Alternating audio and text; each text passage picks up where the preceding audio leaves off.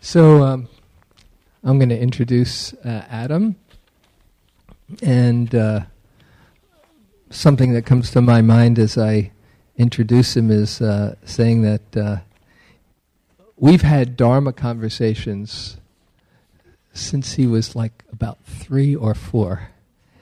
Uh, well, when he was old enough to kind of be able to converse in a meaningful way, we would just have the most out there metaphysical conversations. And I used to say to Jane, you know, this guy, I don't know if it's so usual for, for a four year old. She said, don't get your hopes up. I know you want to have him sit in the Dharma seat, but, uh, you know, just let him be. And so he was, uh, he was kind of an old no soul from an early time. Then for quite a while he just said, "No, Dad, that's your that's your Buddhaya stuff. Just give me, leave me alone." But then when he got back into it in his teens, uh, he really got into it, and uh, and the Dharma has been in him uh, very deeply uh, for the last. Mm, six or seven years, I'd say, when he started. He did his first retreat when he's 18. He's 24 now. And um, he's done uh, a three month retreat. He's done uh, one month retreat at Spirit Rock, a couple of month long Tibetan practice retreats, self retreats, um, and numerous shorter retreats. And graduated from Naropa recently, Naropa University, where um, which is a, a, Buddhist university, contemplative school, um, and um, has a really good understanding both conceptually and I think experientially. And uh, here he is in the Dharma seat all these years later. So makes me proud, and uh, I really respect, as I said, his wisdom and his good heart. So it's great to have you up here. Mm-hmm. Well, it is lovely to be here with all of you people. Um, so my name's Adam. And before I begin, I'd actually like to do just a, a short um, little exercise with you guys. So um, I would just invite you to close your eyes. And um, I'd like you to go into the library of your mind and recall a time when you had something that was really important to say. You had something to say to someone, and um, you felt like you needed to express it, but for whatever reason, um, some experience of fear or vulnerability um, or just inhibition in some way paralyzed you, and the words just wouldn't come out.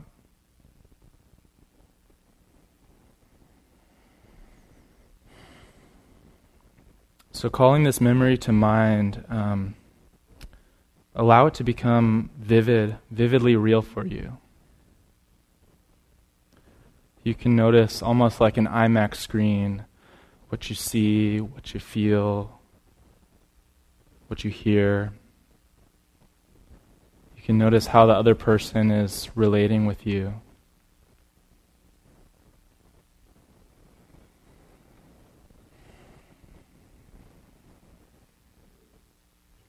And now, um, perhaps most importantly, notice how you feel inside your body. Notice what, what is the experience maybe in your stomach or your, your heart, your abdomen, your head. You have this thing you want to say, and yet something in the space you feeling shut down.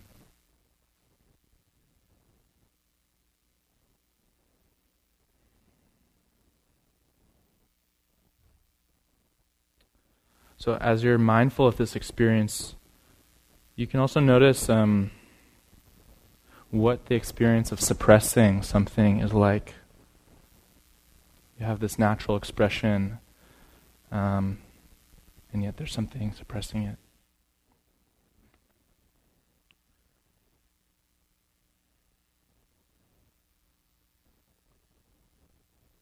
Noticing if there's thoughts that go with that experience.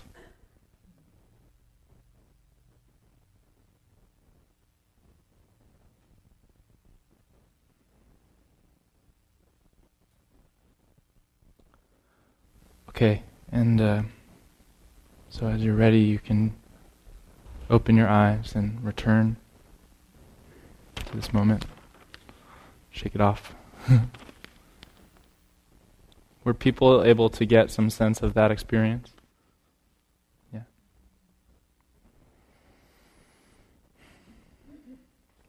So, uh, the title of my talk tonight is all about this, this, this moment in time.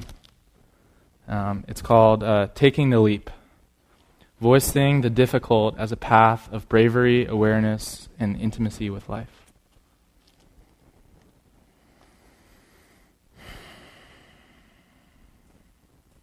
So, as my dad said, um, yeah, this talk is uh, inspired by um, my final thesis at Naropa. Um, yeah, I, uh, and in, in that sense, I actually I want to dedicate this talk to um, uh, the founder of Naropa, Chogyam Trungpa Rinpoche. Let's see if I have a picture. This guy. Um, just in gratitude for uh, for creating this school, and um, you know, what regardless of what you've heard of him or think of him, um, he was this really eccentric, you know, brilliant star of a being, and he really uh, shook things up. And one way or another, he was just so fearlessly himself. You know, one way or another, he didn't. He really didn't hide anything. And so, um, you know, in that vein, um, the teachings um, that he gave have really affected my life and made my life more workable. So, this is just an expression of that gratitude and expression of gratitude to all my other teachers. So.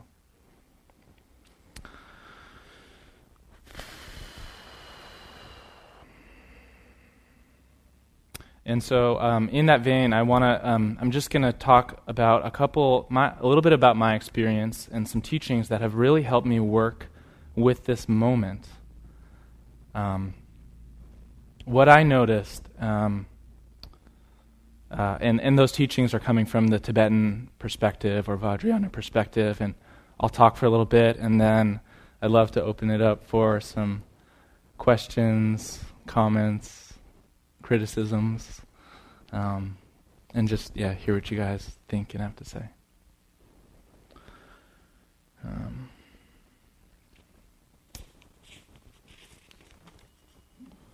so,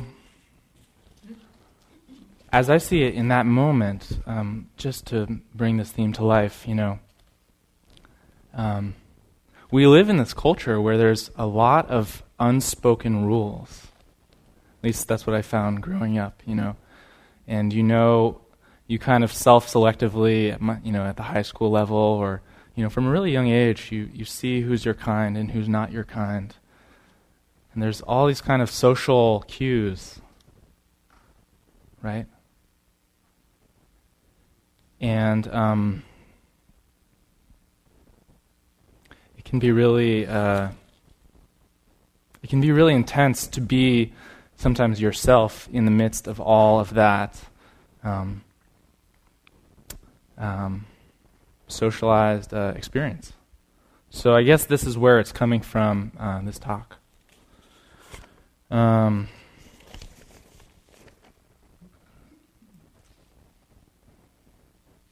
and what I found the central question at hand is um, my question in, in living the talk. It's like, how can we learn to express ourselves genuinely with another person um, with an open heart in that moment of intensity you know? It doesn't matter whether it's um, it could be like passion and attraction or um, like real rage or anger or one of those really intense states and it's it's like wow the energy between us is so strong that um, I want to I want to check out from the situation. Um,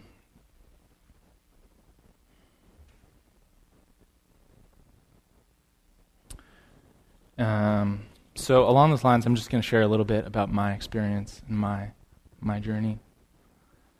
Um,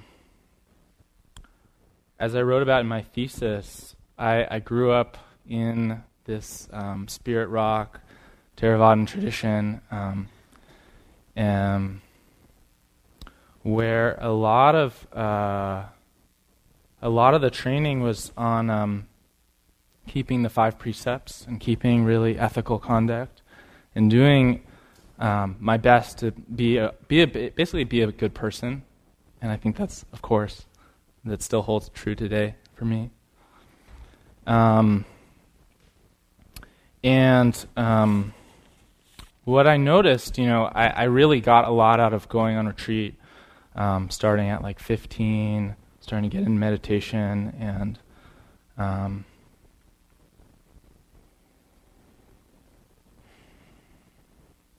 really getting into the teachings of I'm not this body, I'm not this mind, I'm not this these thoughts. Um, so it was just such an incredible thing to experience firsthand on retreat. This, just have little glimpses of like, wow, these thoughts are popping up, you know, but they're they're not me, you know. Um, and where I found some difficulty is that uh, around experiences of anger, you know, there's there's a lot of teachings in the Theravadan tradition, um, which are really really beautiful teachings to using using you know in the moment of anger, we um, cultivate loving kindness and try to um, extend that that well wishing. Um, towards the anger, towards the experience of anger. And, um, you know, being, uh, I, being young, maybe, I think I, I confused that, that, that teaching to mean that I shouldn't experience anger or I shouldn't um,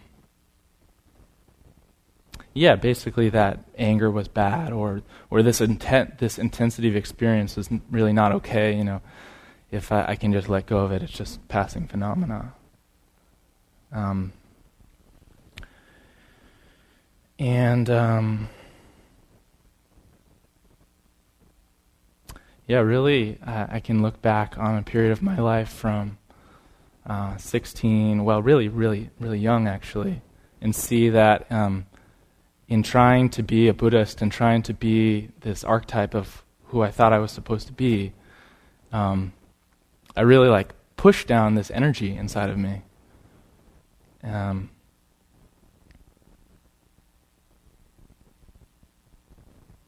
it was just interesting to. F- I don't know if anyone shares this experience, but sometimes uh, that we try so hard to make the anger go away, and we just it doesn't go away. So then, how do we how do we work with that experience? Um, and and moreover, in my experience, uh, I felt real burning sort of guilt and shame every time I would I would you know anger would start to percolate up. It would be the guilt inwards, or if if I see it in someone else, then it would be maybe pride, or you know they're they're so angry, or anything like that. Um,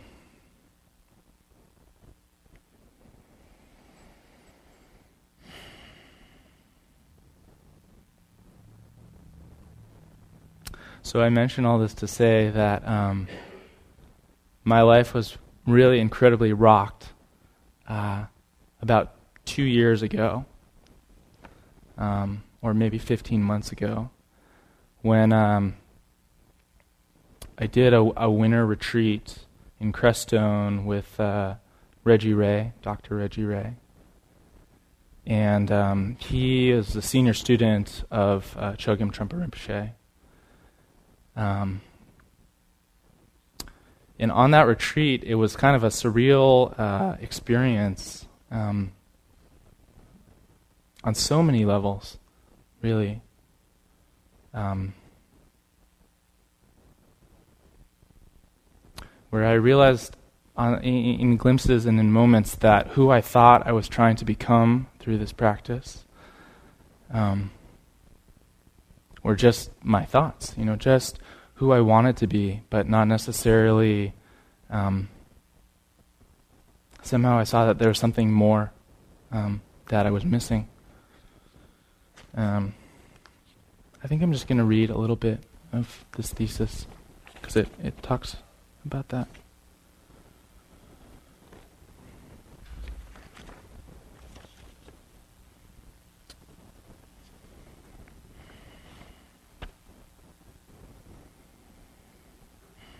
Hmm. Here's here's the story. I'm just gonna go for it. Over the past year and three months, however, I've been on an altogether different journey. December 2010, I sat a month long Dathun with Dr. Reggie Ray. Over the course of the retreat, I fell in love with my quirky, sexy, sharp, sweet meditation instructor, Holly. We began engaging in a hot, cold, on and off love affair that finally ended 15 months later. Spending time with Holly, six months older than I, has left an irreversible mark on my life. Oh, six years. Six years.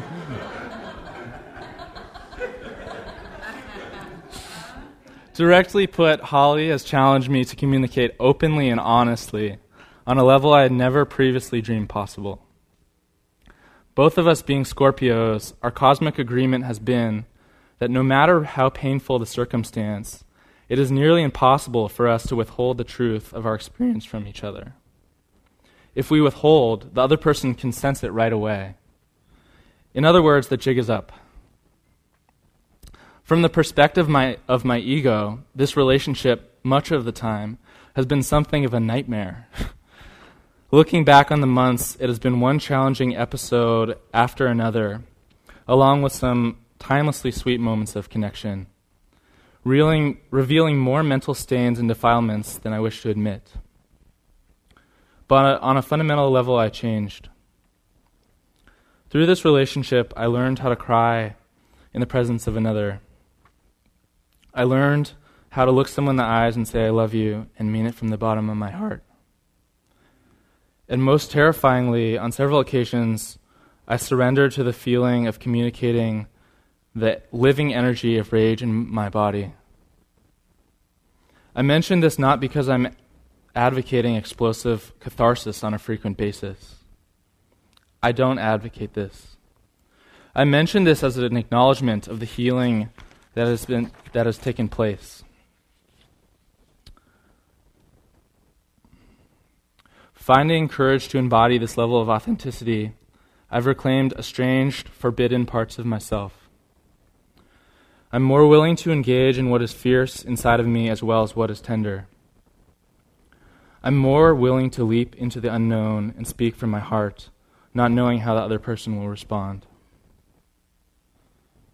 So, that's just a little bit. Um,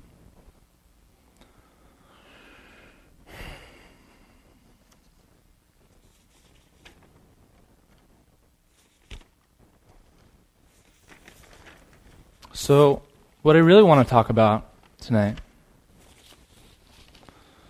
is um, what uh, therapists Gay and Kathleen Hendricks would call the one breath communication. They, these two therapists, um, they're pretty amazing, awake people. Um, Gay and Kathleen Hendricks.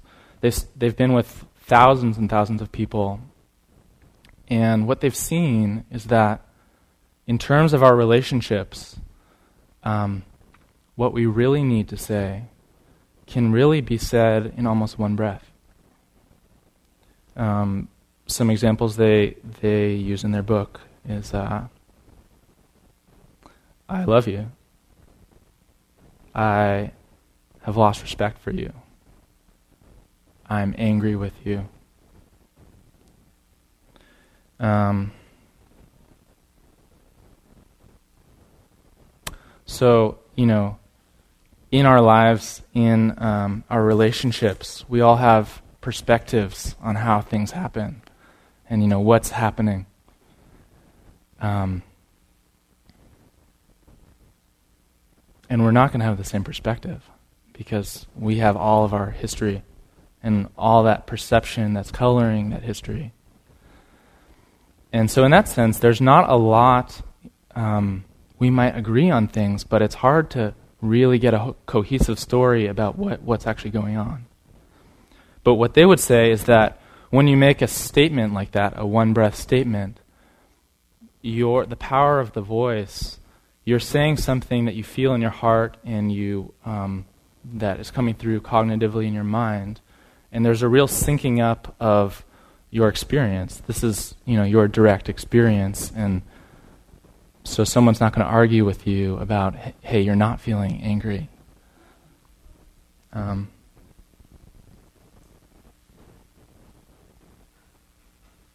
so what I found um, for myself. Um,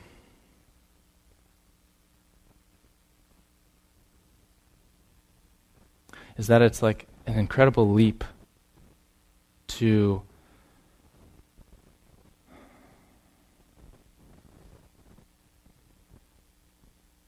to move from that place of contraction inside where we we don't want to open up or I don't want to open up um, to acknowledging that actually I um, I really do want to connect with this person, or even though I'm really angry, that that anger is is um, just a sign of my caring in the relationship. Um, in this uh, in this sense, I'm really inspired by uh, a Mahayana teaching, uh, Mahayana Buddhist teaching that talks about taking the obstacles as our path of, uh, of liberation. So that every time that we recognize um, in our lives as we're moving throughout our day this contraction with you know the person at work or the you know our partner or whoever, we can really identify. Oh, th- we can feel that contraction, and then it's this sacred opportunity to to open up beyond that experience, beyond what we know what's going to happen.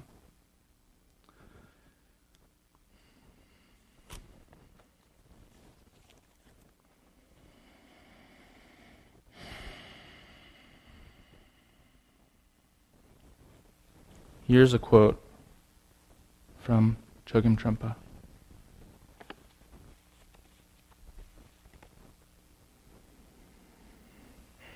The basic problem we seem to be facing is that we are too involved with trying to prove something, which is connected with par- paranoia and a feeling of poverty. When you're trying to prove something or get something, you're not open anymore. You have to check everything, you have to ra- arrange it correctly.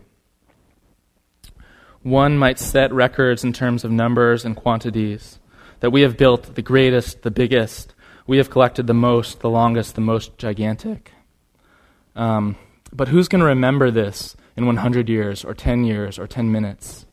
The records that are counted of those mo- the records that count are those of the given moment, of whether or not communication and openness are really taking place right now. This is the open way, the bodhisattva path. A bodhisattva would not care even if he received a medal from all the Buddhas proclaiming him the bravest bodhisattva in the, of, in the entire universe. He would not care at all. You never read stories of the bodhisattvas receiving medals in the sacred writings. and quite rightly so, because there is no need for them to prove anything. A bodhisattva's action is spontaneous. It is the open life open communication which does not involve any struggle or speed at all.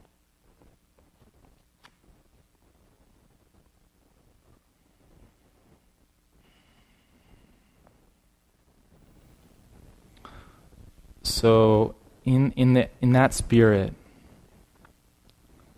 um, it's been really profound for me to start to um, play with the perspective that my passion or my rage or my anger, that that's really the good stuff, that there's really life energy in this experience. And moreover, that when someone is, is um, you know, ex- uh, relating to me in that way, that there's, there's, um, there's a, actually a lot of wakefulness in these states of being. And it's not so much. Now, there's, there's obviously some caveats here. Um, but I'm just establishing that perhaps the energy, the basic energy of our, of our mind states, are not bad.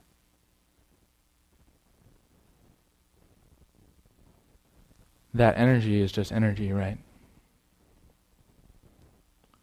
So, one thing that was very meaningful, uh, I have a meditation teacher, Frank Berliner, who teaches at Naropa. And uh, he would lead us in Tonglen class. He would t- teach us the practice of um, breathing in other people's suffering and then uh, giving back or opening to them in spaciousness. And um, the pith wisdom message he would always give us um, was cut the storyline and relate with the energy itself.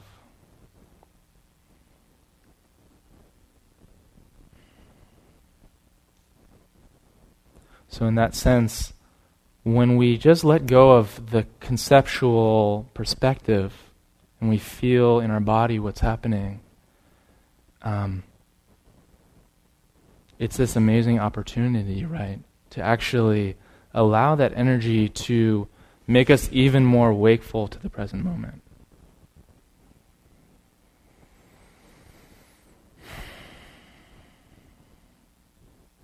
That when we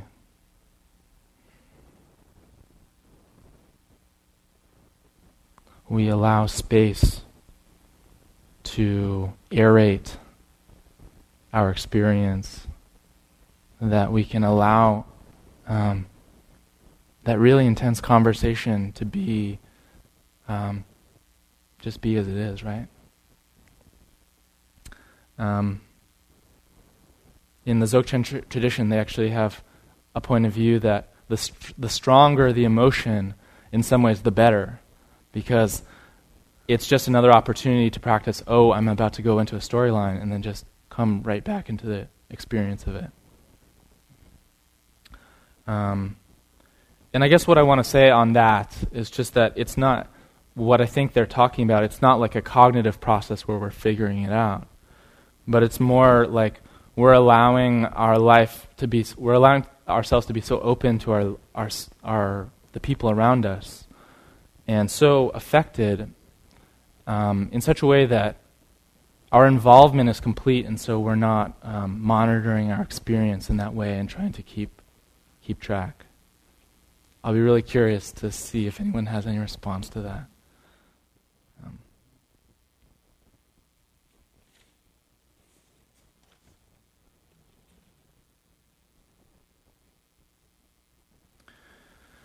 Um, um I like uh, there's a, there's an author named Kelly Bryson who teaches nonviolent communication, and uh, he has a book uh, called um, "Don't Be Nice, Be Real," uh, balancing compassion passion for self with compassion for others. And he has this chapter in there where he says, if you're going to be in a fight, don't fight fair, fight fun. Like you know that part of ourselves where we want to make it fair is that you know i have this perspective you have this perspective. Um, he says no get rid of that. Can we can we and somehow enjoy our experience of of uh, relating to each other in this way? Um, so that's just an interesting perspective that i wanted to bring up. Um, but thinking about intense experience and intense relational interactions, um, I think there's something really powerful also about keeping uh, sila and keeping uh, I don't want you to get the sense that I'm advocating just blowing up at someone or, you know, um, just that we should say what's what's on our minds all the time. Um,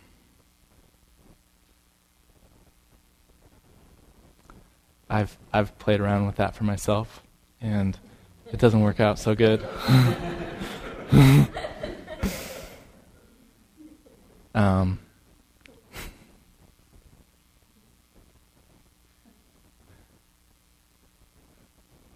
so I think I think there's there's a really uh, fine line where our mindfulness practice has to be informing everything and we, you know, there's a word in Pali, sati sampajanna, which means mindfulness, clear comprehension. So every every moment there's a context, right? And what might be relevant and useful in one situation is not necessarily going to be the same in the next because it's all, all changing.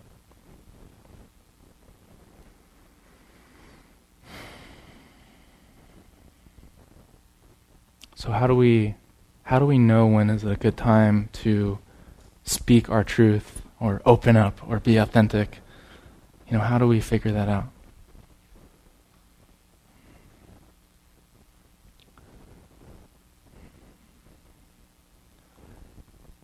In my experience, I find that um,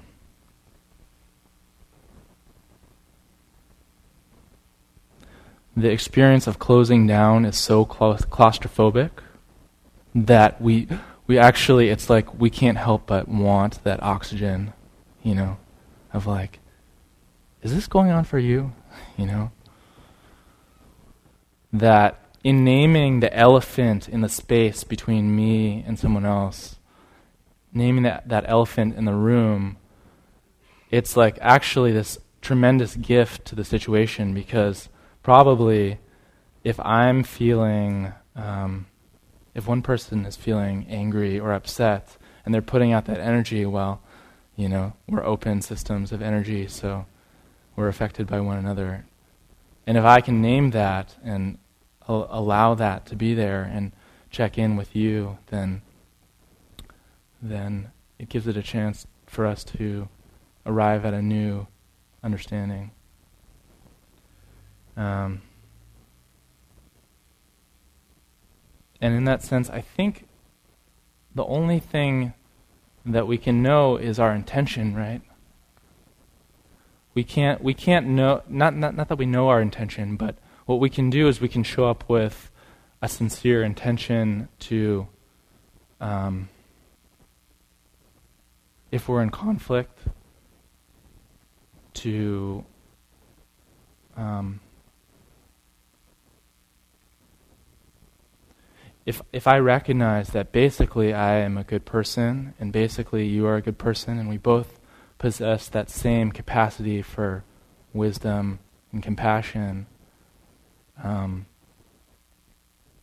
then we can relate and we can allow that whatever's in between us to be there because we know that's not everything that we are.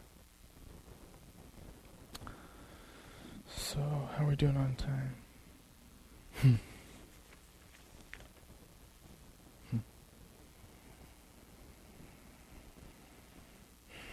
So I'll, I'll read one more part of my paper and then I'll open it up for conversation.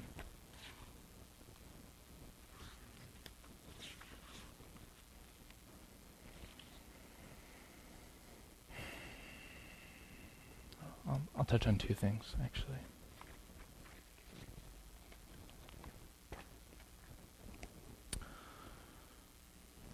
When we speak from the truth of our experience, our ability to embody our unique gifts, talents, and skill sets exponentially increases.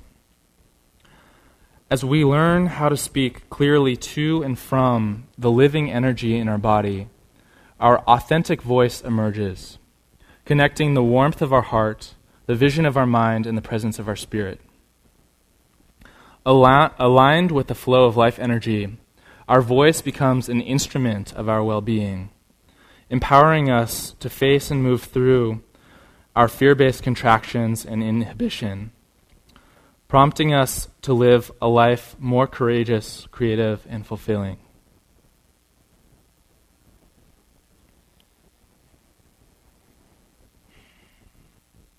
Um, in my study on this topic, I spent some time um, exploring the notion of the chakras.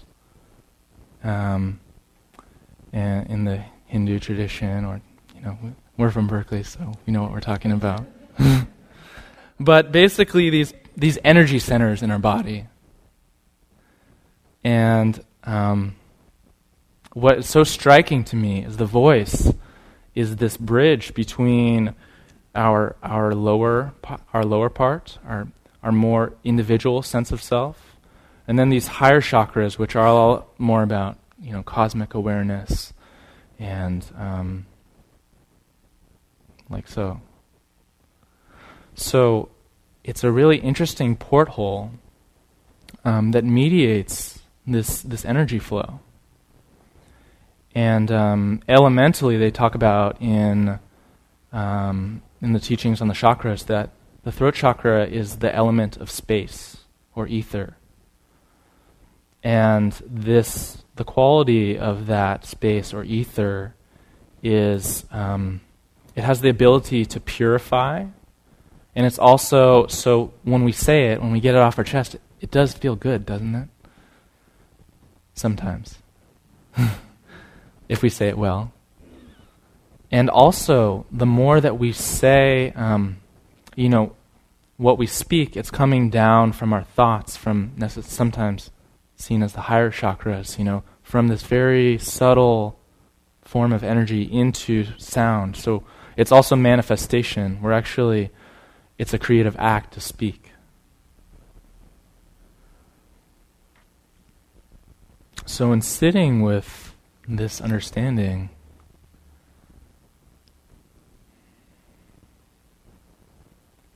what I found is that for myself, this chakra, this energy center, this voice is such a powerful, powerful, powerful um, vehicle for transformation.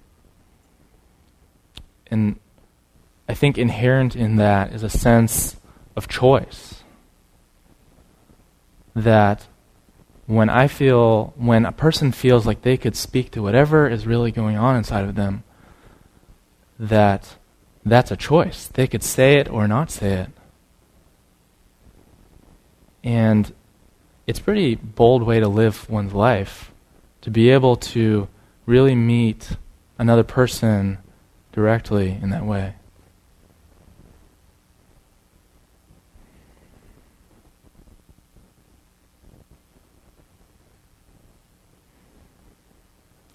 I would say that one of the most powerful things we could do as human beings.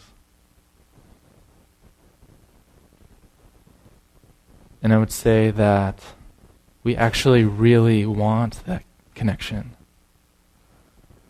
We're really, in general, I, I feel, most of the time starved for that kind of relationship where we're actually talking to each other and relating with, you know, one another that way.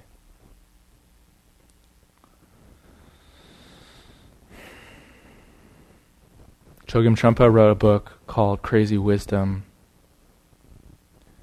And um, he was talking about the life of Padmasambhava, which is a, the Buddha of Tibetan Buddhism, who kind of brought the teachings to Tibet. And um, but anyhow, he brings up this very interesting notion that um, in order to be really uh, authentic really ourselves, what's, what's necessary, he talks about hope and fear. There's a lot of talk about hope and fear. So as long as I'm hoping that you'll have one experience of me, I'm afraid that you're not gonna you're not gonna have a certain experience of me. And so, as long as I'm coming to our conversation that way, um, I'm trying to manipulate you in some way. you know, it might be really subtle. But I'm tr- I want I want some some some kind of response and I don't want another response. So he says that crazy wisdom is actually the experience of hopelessness. Not, not in the sense of, um, not in the ordinary sense of the word. But we really have to give up any sort of hope that we're going to say something and, there, and another person is going to take it necessarily the way that we hope that they will.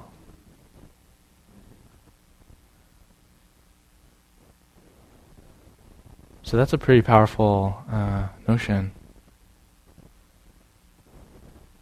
That we don't really have control over another human being. And um, really, we're left with ourself.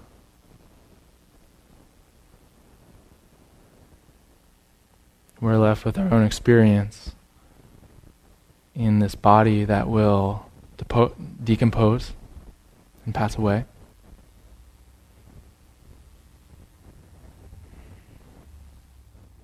And to me, that is like an incredible opportunity for choice.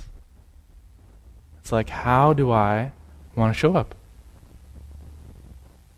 How do I, you know, I have this choice to be whoever I am in this moment because it is wide open.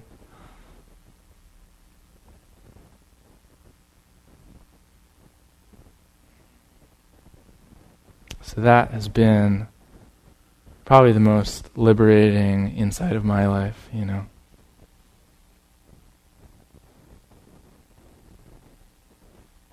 That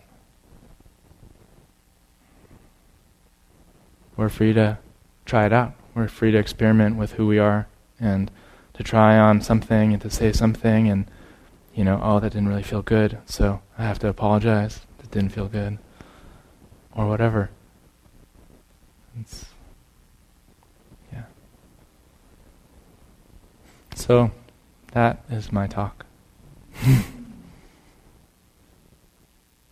and I'd love to hear anything that comes to mind, anything you have to say, or questions, or whatever.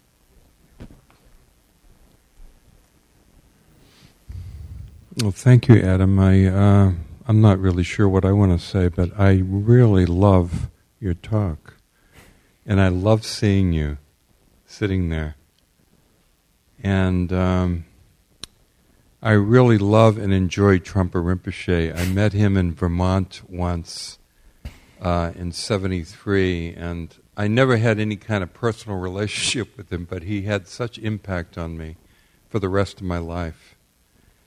And his writings and his teachings were so wild and, and bold and grounded and just so appreciative of that kind of energy and honesty and mm-hmm. truth.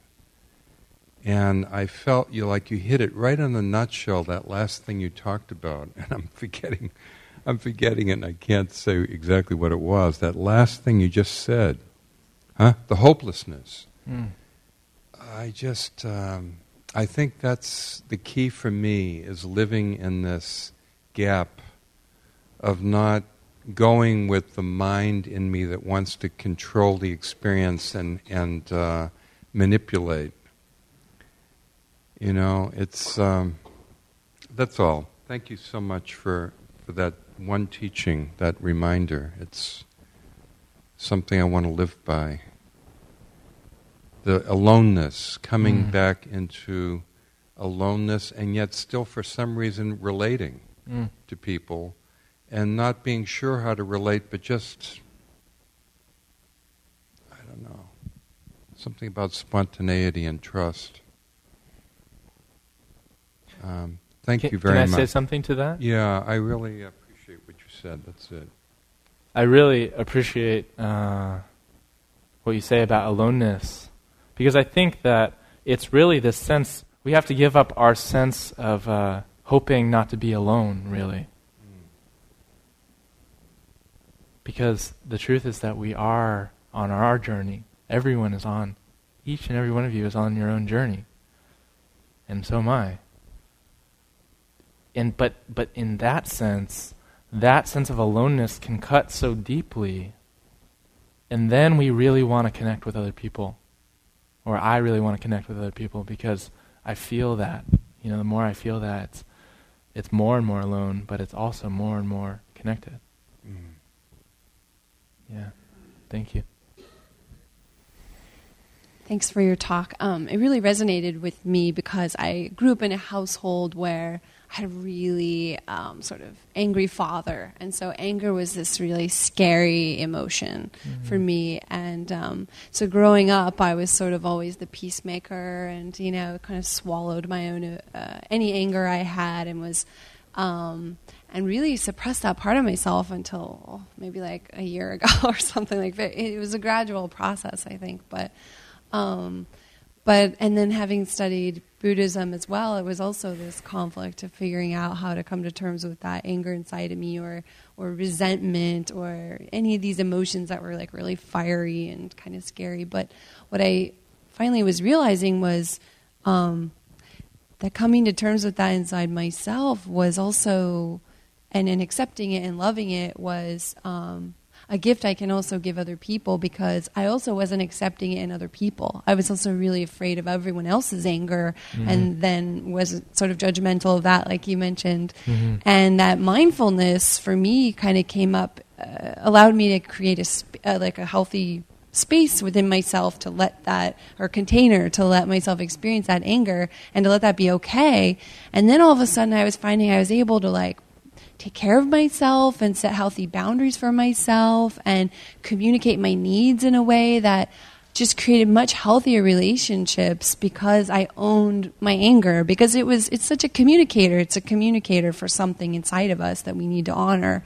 It's just learning how to communicate it, it our needs those needs that it's expressing to other people is so important, you know. So I think that's where the mindfulness came in for me was like letting that anger come up because it was such an important communicator and teacher for me.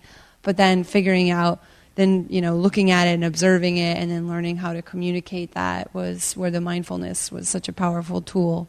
Um, but it was really nice to hear you talk about that because it was such a struggle for me to accept that part of myself, and now I feel so much more alive than I ever did before, mm. you know, and like really connected and vital in a way I never was, mm. you know, and, and that's a really exciting aliveness I've never experienced. So I totally agree with you. It's, it's powerful and then you just kind of have to learn how to deal with that, but it's, it's such a good part of ourselves to tap into and accept and appreciate too. So thank you. Thanks. Hi, it's, funny that you brought this up, but because it was uh, exactly the same with me too. I couldn't express express my anger at all my entire life, and like a year ago, it all came exploding. I mean, I became angry all the time, and so my husband was like, "What what's up with you? You know, you're getting angry." I didn't know. I didn't choose for this kind of woman who's angry all the time. So I've been experimenting with that know, for a year now, and I got really how can I express this? Got flooded. Really, I couldn't deal with it. I just got lost in the anger because I, I this was new for me. And so, uh, last couple months, I have two little kids. I've been experimenting with them because it's it's easier for me when I get angry to really uh, distance myself a little bit from the anger and and in my language there's like being angry there are two different words for that so it's like expressing anger and then there is being angry it's like a different a different mm-hmm. thing and so i've been feeling that that you could, that i can actually express anger but not be angry so mm-hmm. there's like a little bit of two layers or something there's so mm-hmm. outside i'm angry but inside i'm I, I think it's intention that you talk about. Your stay, I don't know. And so they feel the difference. I'm, I've been working with that. It doesn't work so well with my husband yet, but I'm, I'm working on it. You know, it's, it's already. And so it's, it's a process and it's really it's really interesting and i'm i feel like my connection with my kids are better because they feel that their mom is not really rejecting them because there's that still that intention. although she she's really pissed or angry with them, and so it's I don't know. It's it's interesting. so thank you for your talk. I really enjoyed it too. Thank you.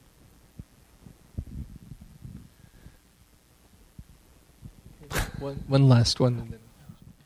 Oh, I just I just want to thank you as well. Um, I'm actually just ending a, a, a trial, um, and uh, a divorce trial, and it's been a very very high conflict situation, and uh, I never really felt comfortable, you know, being angry, and always wanted to shield my children from anything like that, and uh, I don't really have anything specific to say because I'm still fi- sort of figuring out, but it's uh, sort of amazing that it's sort of coming up for me really powerfully, and I was meditating on that before you even talked, or I knew what you were going to say. Mm-hmm. Um, just on that, just sitting with that. Um, but I just, just again, thank you. Oh, I thought it was going to be the last one, but this is his mom. He's got his hand, her hand raised, so I better, better not bypass her. I'll hear about it later. Um, thank you, Adam. I thought it was a great talk. And I also want to just add a couple of things. Um, I think, on one hand, I know from in my development, um, it, when I was afraid to express anger, and sometimes not even almost afraid to even feel it, uh, uh, the path would be that I'd get spacey and mm-hmm. maybe passive aggressive. So I'd still mm. act it out, but just not in a very straight way. Um, and that's not, I think, the healthiest way. But I also want to put in a word, uh, having gone through the 60s in Berkeley and the 70s and encounter groups and all that, that I think on, in some ways, in a, in a historically, to liberate ourselves, we, we started saying everything that was on our minds. And mm. that wasn't so healthy either. So, um, one thing I want to put in is that sometimes um, it's really, well, I think it's really important to look at the anger because often it's um, related with blame or shame, blame for someone else. And um, then I can get caught in the story, nah, nah, nah, nah, nah, nah, and uh, I'm not, and I and thinking, oh, well, I'll just uh, let him know, and then that will relieve my anger. But it doesn't really do it, because usually there's a component of responsibility that I have to take for what's going on. I also think that it's important to um, remember about the refractory period where uh, originally when when we're threatened we just our mind just reacts. And um, and we see everything to corroborate evidence that we're right and the other is wrong but it's not really rational. So i mean i i think that old old grandma's saying of take a walk or you know whatever is is really important like pa- the cultivation of patience because it's really so much easier to be heard when you express it sort of later, well, I was angry when, and I want to let you know, and especially with the intention of I care about our relationship. So that's just some additional words from mom.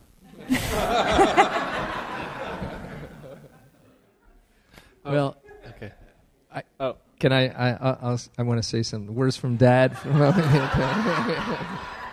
this will be short. It's your talk, but First, I, I, I really uh, I do appreciate your point so much that I, I gave a talk on it a, a, couple of months ago, and uh, and I agree that there's so much of a life force that can ke- be kept inside as we become good Buddhists or practitioners that we're we're really missing the point, and that there's a uh, the point is to be more alive and more mm-hmm. real, and uh, I, I've given uh, I've turned a number of people on over the years to a book that uh, really points to this because it's so common for people who are practitioners to think that they should stuff their feelings. It's a, a wonderful uh, collection of essays uh, called Meeting the Shadow The Hidden Power in the Dark Side of Human Nature particularly, and it's a, a, collection of a lot of Jungian essays, but uh, really brilliant minds, where, uh, and it's been a, a, an eye opener for a lot of practitioners to say, oh, wow, yeah, there is all this aliveness, all this power if I can just get in touch with it. And as you point out, that underneath that anger is caring, mm. is vitality, is the a, a, genuine connection. And so the art I, I see is like not just blurting out, as you point out, doesn't always work, but really to first feel what's going on there and if you can't get in touch with where that's coming from, sometimes that might mean saying, Hey, I'm really angry right now, but also in the process saying, This is what's also going on. If we can hang out with it for a while to be mindful enough to, to feel that mm, softness, that vulnerability that's, that's there in, uh, underneath that anger. Because the anger is a kind of protection, and then the the softness of vulnerability is the is the is the true avenue to connection. Yeah, just just in since you brought that point up, um, I really do hear what you're saying about not just spouting it out or you know getting. S- I think the point I want to make is the self righteousness. It comes back to the sense of is there an I here who is angry at someone? Or is it just energy really coming up? Because if we can stay directly with the energy, if we can truly be fully in that full involvement with our experience, then then that there is wisdom. And that that is wisdom. And so um, since my talk is right on that, I, I hear that sometimes sometimes the storyline is so sticky that it's not wisdom. It's just not. And other times, we can be in the calm in the middle of the hurricane, and there's something really clear coming through. So I just want to offer that. And I want to, uh, yeah. So, yeah. Yeah.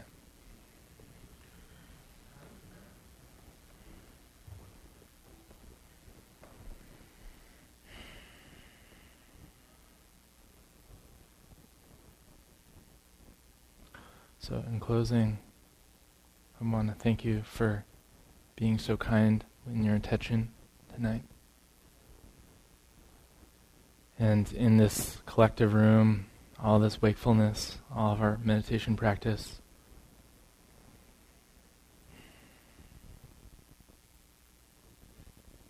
whatever goodness, whatever merit, whatever virtue has come from this gathering and this experience,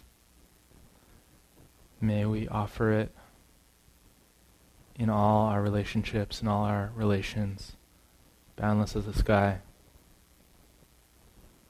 Say the traditional phrase. From the stormy waves of birth, old age, sickness, and death, from the ocean of samsara, may all beings be liberated. And then the Chogyam Trungpa's bit by the confidence of the golden sun of the great east. May the lotus garden of the Rigden's wisdom bloom. May the dark ignorance of sentient beings be dispelled. May all beings enjoy profound, brilliant glory.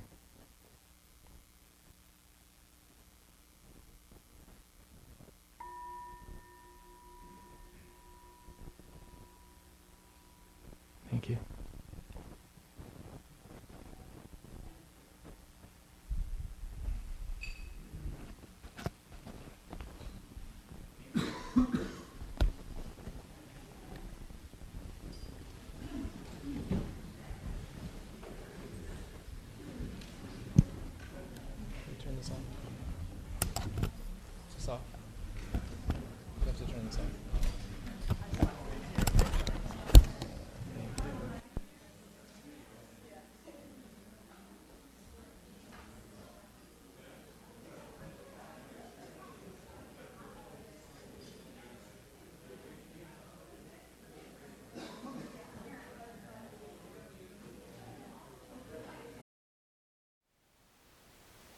Thank you for listening. To learn how you can support the teachers and Dharma Seed, please visit dharmaseed.org slash donate.